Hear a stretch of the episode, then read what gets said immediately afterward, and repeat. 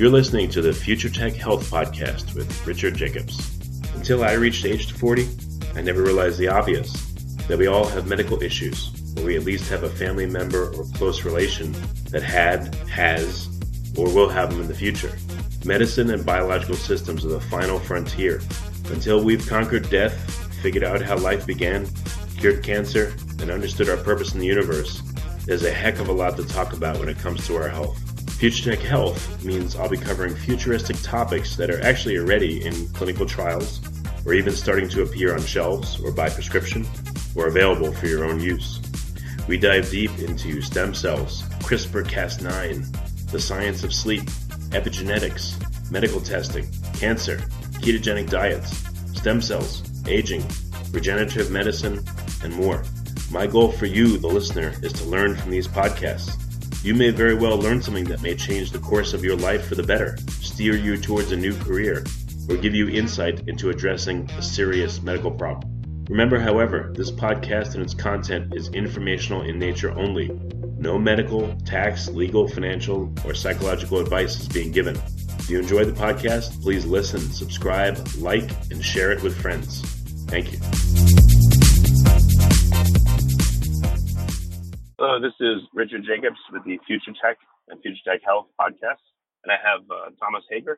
He's an author of a lot of really super interesting books that I've recently read, such as uh, 10 Drugs How Plants, Powders, and Pills Have Shaped the History of Medicine. Uh, he has also another book, The Demon Under the Microscope, about sulfa drugs, um, and several other titles that they're uh, really great reads. So, Tom, thanks for coming. How you doing? I'm good. Thanks for having me. Yeah, what what uh, what genre of of writing would you uh, call your books? Is it, uh, I guess, scientific history, or what is it? You know, I would. I think that basically what I'm trying to do is to is to write books that bring non-scientists, you know, people who don't know a lot about science or maybe or don't like science or kind of afraid of science, whatever. I'm trying to introduce science to people by telling stories. So what I do is I write books that uh, emphasize human stories um, that often revolve around science, but they're you know, they're stories that anybody can listen to and enjoy and relate to. The the technical term for what I do is narrative nonfiction, but basically what I'm doing okay. is telling stories about science and medicine. And what, what was your first foray into this uh, genre? What, what got you into it? Well, I was trained as a scientist. Um, I got uh, a master's degree and was working on a PhD in, in medical microbiology uh, years and years ago but I didn't really like the, the and, and, I was very interested in the subject, but I didn't want to spend my life in a laboratory. Uh, personally, it's just not my personality. I I get bored, you know, doing the same thing over and over and over. You have to be really, you know, precise, which I I appreciate, but I didn't want to spend my life, you know, doing the same thing over and over. So I got out of the laboratory and I went back and and uh, learned how to write in a journalism program at the University of Oregon. Go Ducks! and then uh, put the two together. So I ended up writing nonfiction about science and history, uh, science and medicine. Yeah, and your your first book is what, The Demon Under the Microscope? No, before that, my first real book. Uh, I mean, I've I've written about a dozen books in one form or another, but my first uh, big solo book was called Force of Nature. It was a biography of the only American to win two unshared Nobel prizes, and that was Linus Pauling, a chemist. So I got to I got to go meet uh, Linus Pauling, one of the great scientists of our age. Got to go down and talk to him in California several times. Great experience. That's cool. Okay. And uh, I know this is kind of skipping ahead. We'll come back to the you know the most recent book, but what's on your wish list of topics or books? Are you able to say? the wish list of future future topics. Man, I've got yeah. a file. I've got a file about an inch thick with book ideas I come up with a new book idea about every two or three days, and and I write them down. I put them in a file. So so I've got a ton of stuff. I am working. I, I will say this: I'm working on a book currently. It's going to be out in about a year. It's about um, the time when, and this is set back in the 1920s. It was a time when uh, Henry Ford was the richest man in America. Henry Ford, inventor of the Model T, founder of Ford mm. Motor Company richest man in America got together with Thomas Edison, who was like the greatest inventor in in history. Edison and Ford decided that they were going to build a technological utopian city. They were going to build a very modern, clean energy, new form of currency, like like they were going to do away with regular money, um, city in the middle of America that would employ 100,000 people, and and it would be a city 75 miles long. It was this huge project. Nobody knows about it. I found out about it, and so that's my next. Oh wow! Yeah, well, at least you'll be busy writing for uh, many many years, hopefully. That's great. Well, I, so yeah, that's that's the plan. That's the plan. Okay, excellent. Well, let's let's talk about the uh, so the latest book is the Ten Drugs book, right? Yes, that is correct. So, um, with that book, um, you know, can you go over just some of the, uh, you know, we want people to read it, but what are what are some of the the drugs that really stand out in your mind that you think had a, an outsized influence on uh, our Sure. culture and our society that, that you want to talk about? Sure.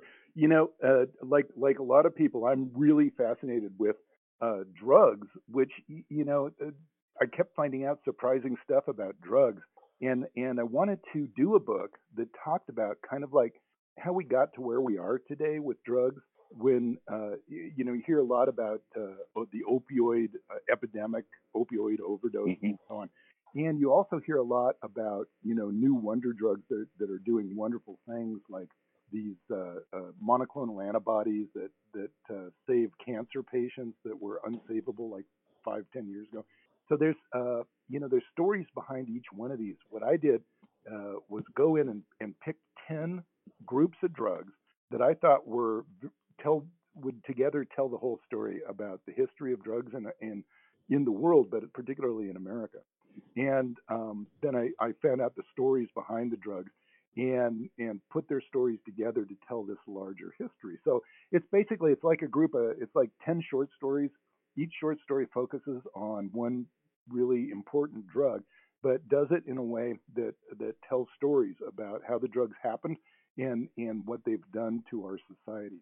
You know, it was hard to pick. It was hard to pick 10 because there's about Yeah. 20,000 drugs that you can buy now, and picking Wow. the 10 that really mattered was was interesting. But anyway, I've got some surprises in there, some things people don't ever think about, and there's some drugs that people will know, like Viagra and statins, very common Mhm. drugs. And so it's a mix. It's a mix of stuff, but I think it's entertaining. Yeah, the most expansive story was, uh, you know, opium to opioids to morphine to, you know, that was a really cool one that spanned Yeah. you know, hundreds of years of history. It was uh, very Yeah, thousands, thousands of years of history. Well, that, yeah, yeah. Yeah. So, how much work did the, did it take to write a book like that? Like, what what's involved in the research? Well, it you know the usual thing for a book that I do uh, because it's pretty heavy. I'm a, I'm a research fiend. I'm I'm just you know I have a bibliography you know of, of for stuff for this book for the Ten Drugs book, hundreds and hundreds of articles and books that I read and and uh, you know you talk to people, you gather all this information. That takes about a year you know of time just to do the research, and then it's about another year to write it, and then the, you give it to the publisher, and then the publisher takes about a year to get it together, make a book out of it. So it's a two and a half, three year process from the time you get started until the time the book shows. Yeah, I've noticed um, some scientists I've spoken to, they, their books are called textbooks, and then it kind of ruins it and makes it more expensive and inaccessible to the public. So, did you have any back and forth with your publisher? Did they try to classify it as a textbook? I steer away from te- from writing textbooks because um, that's a it's a whole different field of publishing. What I do is publish with uh, kind of mainstream, you know, publishers who publish the kind of books you see in bookstores. You know, they're they're for the general public. They're not for students. Although my books get used in classrooms um, occasionally, they're not like basic textbooks. And the reason is that I don't write like a textbook. I, I you know, my style is much more, I guess, uh, a popular style. It's it's uh, I try and write science stories like they're detective stories or or adventure stories or or you know stories of discovery, which is real. I mean that's that's part of what science is is this sense of adventure and detective work. Um, but I I write them the way that you would write a novel. It, you know they've got characters and they've got plots, so it's very different than a normal text. God bless the textbook writers. I use textbooks all the time for you know Mm. to do my research, but uh, I couldn't write one. Yeah, no, it's far more interesting the way you write. You know, you focus on the characters and the people behind the drugs and, uh, you know, their personalities and the dynamics of their relationships. So makes it a lot more interesting to read than the textbook for sure. Well, I appreciate that. Thank you. Yeah. So, what's uh, any surprising insights that you have that you didn't capture in the in the Ten Drugs book from researching all this? How does it change your perception of, of drugs yeah. and how we use them? Well, the thing that that really struck me after doing all this research was the degree to which our lives in America, in particular, because the USA is the world's number one consumer of drugs.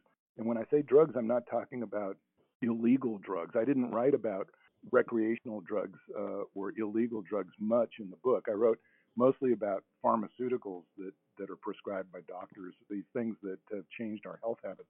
What surprised me was the degree to which our lives have come to revolve around drugs in ways that we don't even think about.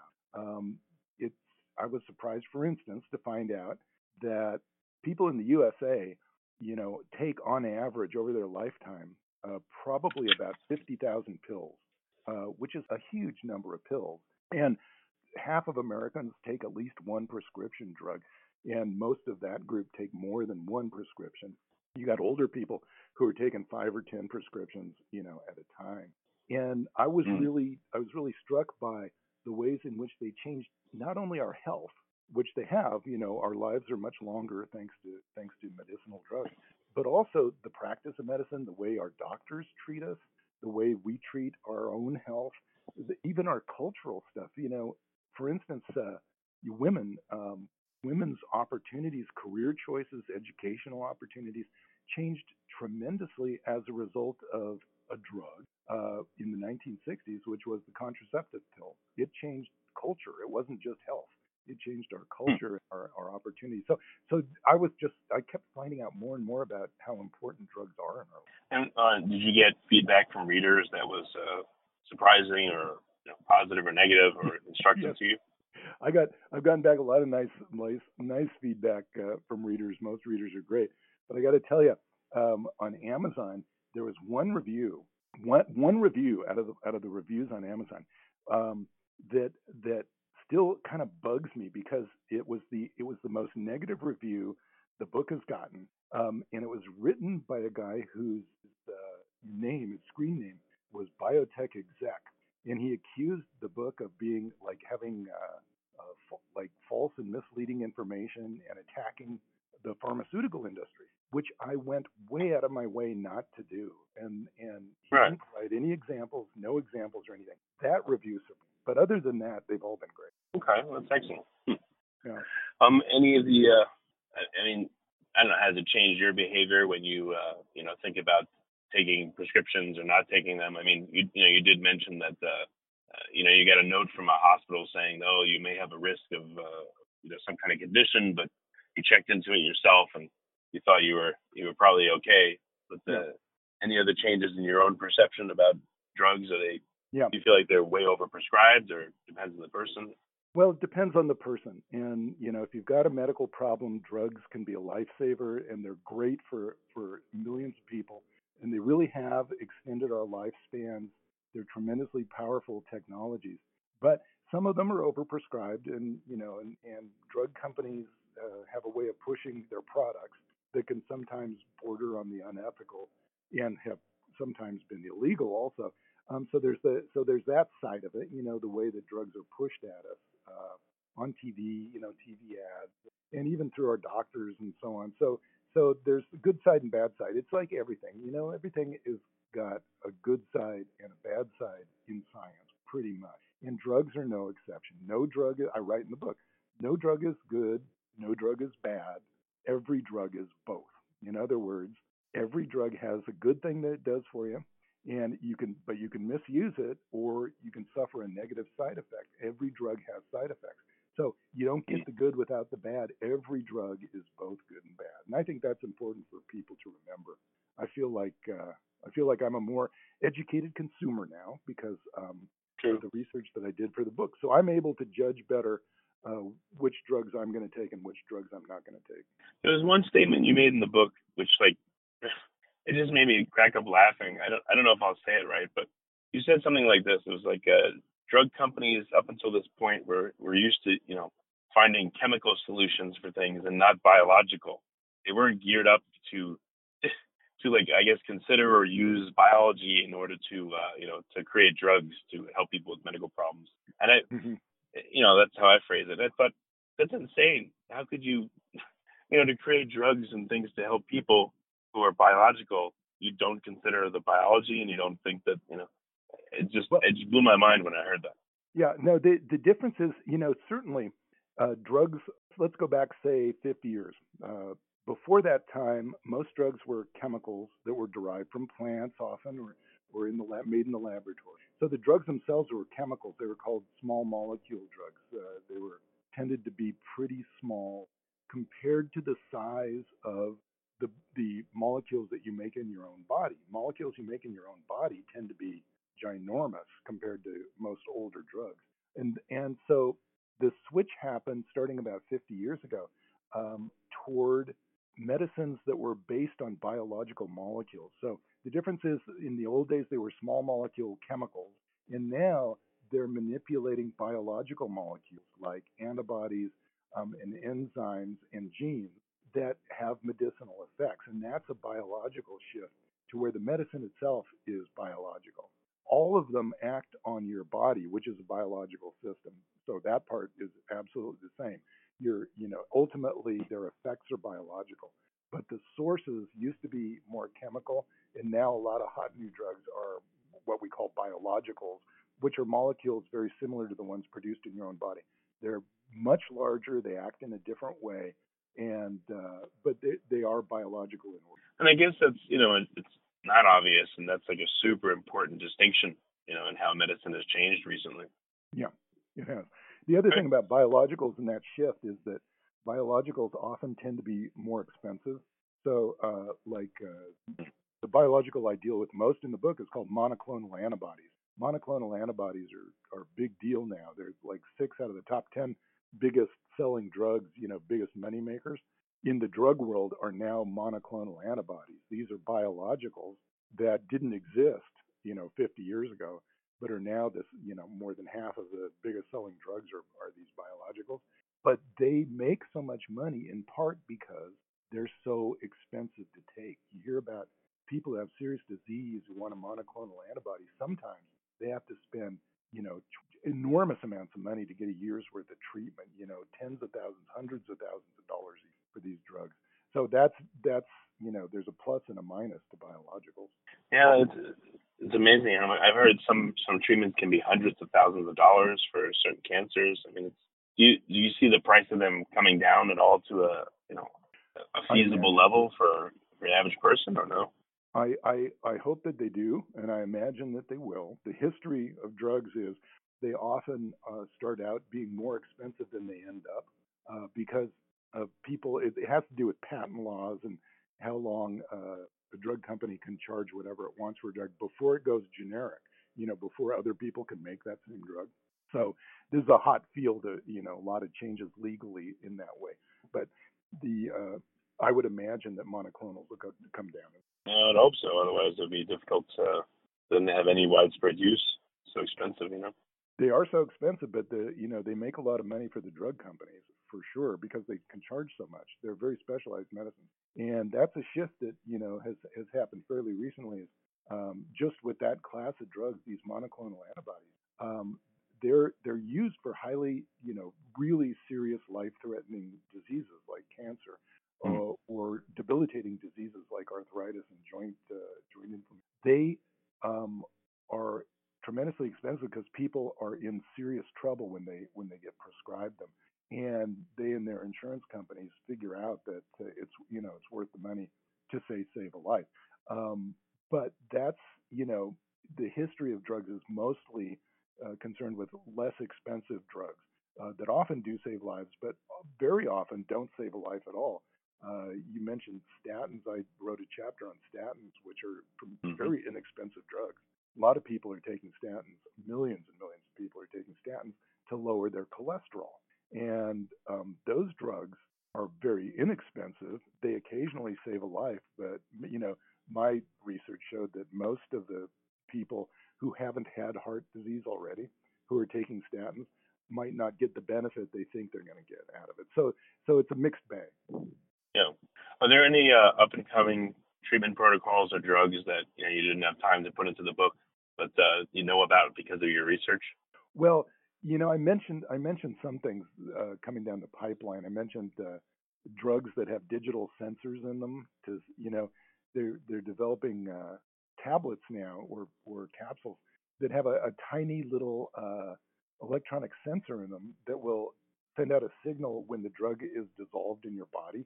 It's a way of tracking the fact that you've actually taken the drug, uh, which is hmm. used uh, when you know, in especially in the old, it has potential use in patients who um, don't remember. Often, like older patients, might not remember to take their pill when they should, and they can now track when the pill has been taken and remind the person to take the drug and stuff like that. So there's stuff in the pipeline that's coming down that's going to be pretty interesting. Uh, but one thing I saw in the book was that, you know, in the research for the book is that there's always surprises. There's always stuff you don't know about that's going to come out of left field, might be huge. So there's no, are very difficult to predict. Okay. Yeah, I wonder with uh, drugs that can track whether you take them or not, if, uh, you know, we'll discover that compliance and taking drugs is much lower than we thought, or if it'll lead to uh, you know insurance companies uh, demanding that if you don't adhere to it and take it, then they're not going to subsidize it. I mean, it's a yeah. whole, I guess, many cans of worms that that could open up. It certainly, yeah, it certainly does. But it's part of, you know, it goes along with the uh, the whole move uh, toward a more more and more surveillance of your daily activities kind of thing. See where it would be really beneficial for people who are supposed to take a drug but don't uh, that that sounds to me like a real benefit. But then on the other hand, they could track your drug taking activity with almost anything. Mm, interesting. So, what um, are there any books that uh, you know you have in your list that you don't think will ever get written that you think need to be written, or any topics that uh, you'd love to cover, but uh, for some reason you don't see yourself doing it in the near future? Well, I think that uh, uh, food production is a huge issue for uh, our species. You know, we're in the last stages of this huge population explosion. It's been going on for about 100 and 150 years now, in which our population has been shooting up and up and up and up. Um, so around 1900, there were about a billion people on Earth. Now there's 7 billion plus, and it's going to keep going up to about 10, 11 uh, billion in the next 50 years or so. Um, that is a huge issue. One part of that issue is how are we going to feed everybody? Without like hmm. destroying the the earth, the ecosphere, uh, our biological systems. How are we going to be able to feed 10 another 3 billion people? You know, a 50% increase in world population coming up very quickly. How are we going to feed them all? I think that's a huge topic, and I'm fascinated with that. Um, so far, I haven't been able to get a, a, publisher to publish a book about it, but I'm hoping. Yeah, do you do you sense any, um, you know, the guiding hand of the publishers, or the things that are popular right now, or things that the they want published things that they don't. Any oh sure. Any insights there? For aspiring book writers out there, my uh, I'm just wondering. You know, I, you know, I'm just wondering. I guess what what needs to be written about that maybe isn't being written about. You know, yeah. in your opinion, but you've already covered that. So. Well, the you know the deal with publishing, uh, book publishing, is publishers will publish stuff if they think people are interested enough to buy the book. So they they mm-hmm. want to be able to sell their books. Uh, same way drug company wants to be able to sell drugs you know they're they're in business to sell books. They have to publish books that people will buy. And so they're always looking for topics that are hot. Um, food production is sort of like wonkier and, and not as sexy as a lot of topics so I think that you know it's a more difficult sell for a pub, for a writer like me to um, hmm. you know, to sell a, a, publisher on a book like that because you know they're looking for something that that might uh, sell a few more books a little faster, and that's their business. I don't I don't blame them at all. Yeah, another quick question. Um, when you write, you know, some of the stuff you're writing about is you know maybe happened 50 years ago. Some is very contemporary, but some of it's very old. Like when you talked about opium, et cetera.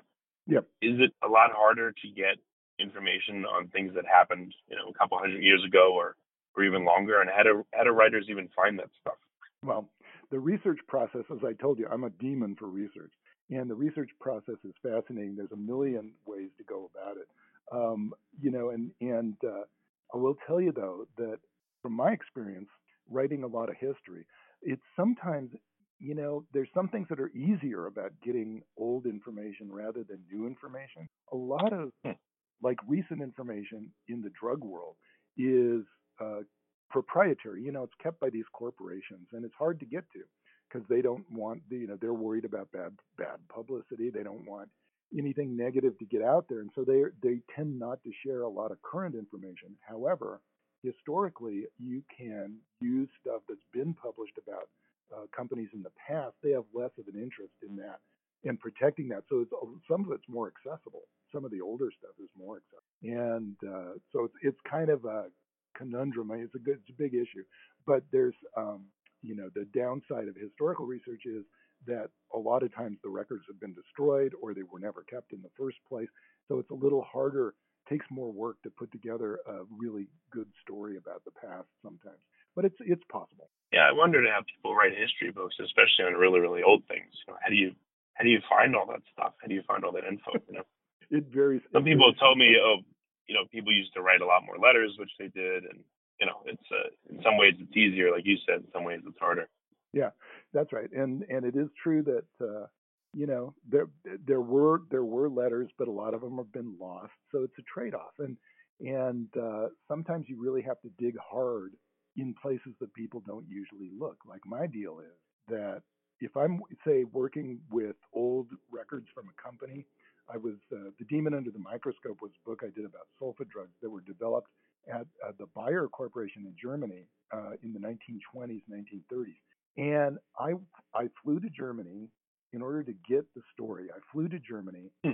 and and into the Bayer Corporation and to the corporate archivist that kept this enormous room full of old records.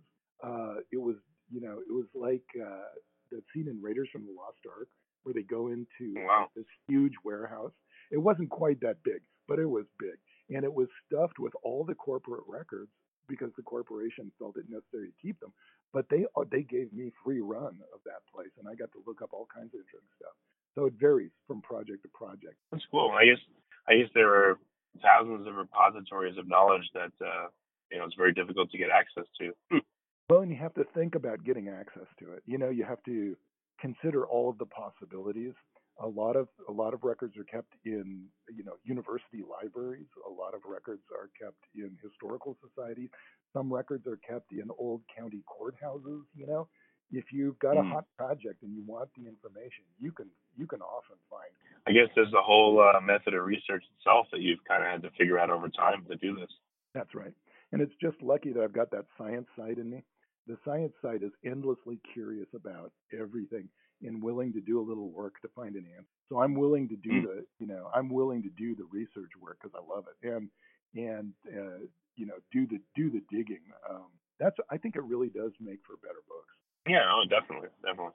Well, like I said, I can tell listeners, you know, my experience was they were delightful. To, I listened to them in audiobook, like I told you, and uh, they were super interesting to listen to. They weren't like a textbook at all, and I learned all kinds of stuff. You know, like I learned now the um, the atmosphere in Germany from you know 1900 up to uh, World War II, and I saw you know why and how where Hitler came from and all the social dynamics and everything through reading one of your books, and it was it was really fascinating. That's cool. I'm I'm really glad to hear that because you know that's another thing people don't think about. You you sort of think like science is separate from everything else. These scientists are like in their laboratories and they're not part of the bigger life we lead and stuff. But that's not true. You know, science is kind of woven in with everything. It's you know economics, money, business practices, political history, cultural history. It all is wound around in science, which makes it more interesting for me than to think of it as being somehow you know off in some ivory. It's not. You know, it, it is vital to our lives, the way we live day to day.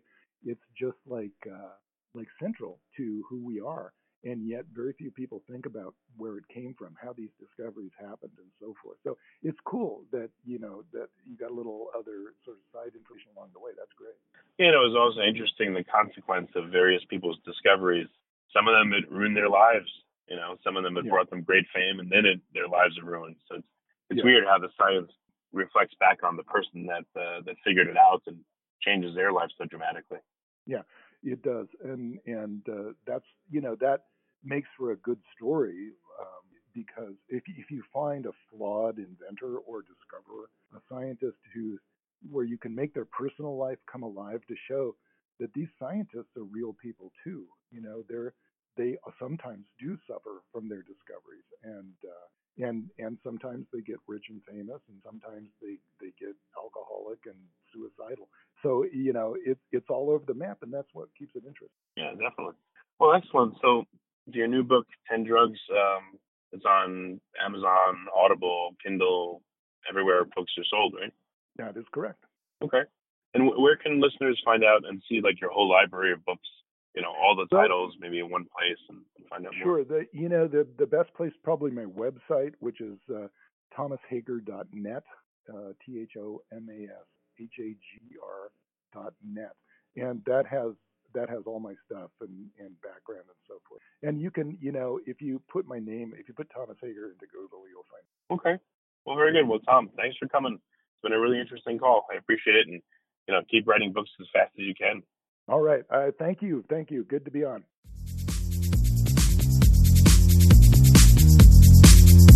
You're listening to the Future Tech Health Podcast with Richard Jacobs. Until I reached the age of 40, I never realized the obvious that we all have medical issues, or we at least have a family member or close relation that had, has, or will have them in the future. Medicine and biological systems are the final frontier. Until we've conquered death, figured out how life began, cured cancer, and understood our purpose in the universe, there's a heck of a lot to talk about when it comes to our health. Future Tech Health means I'll be covering futuristic topics that are actually already in clinical trials, or even starting to appear on shelves or by prescription, or available for your own use.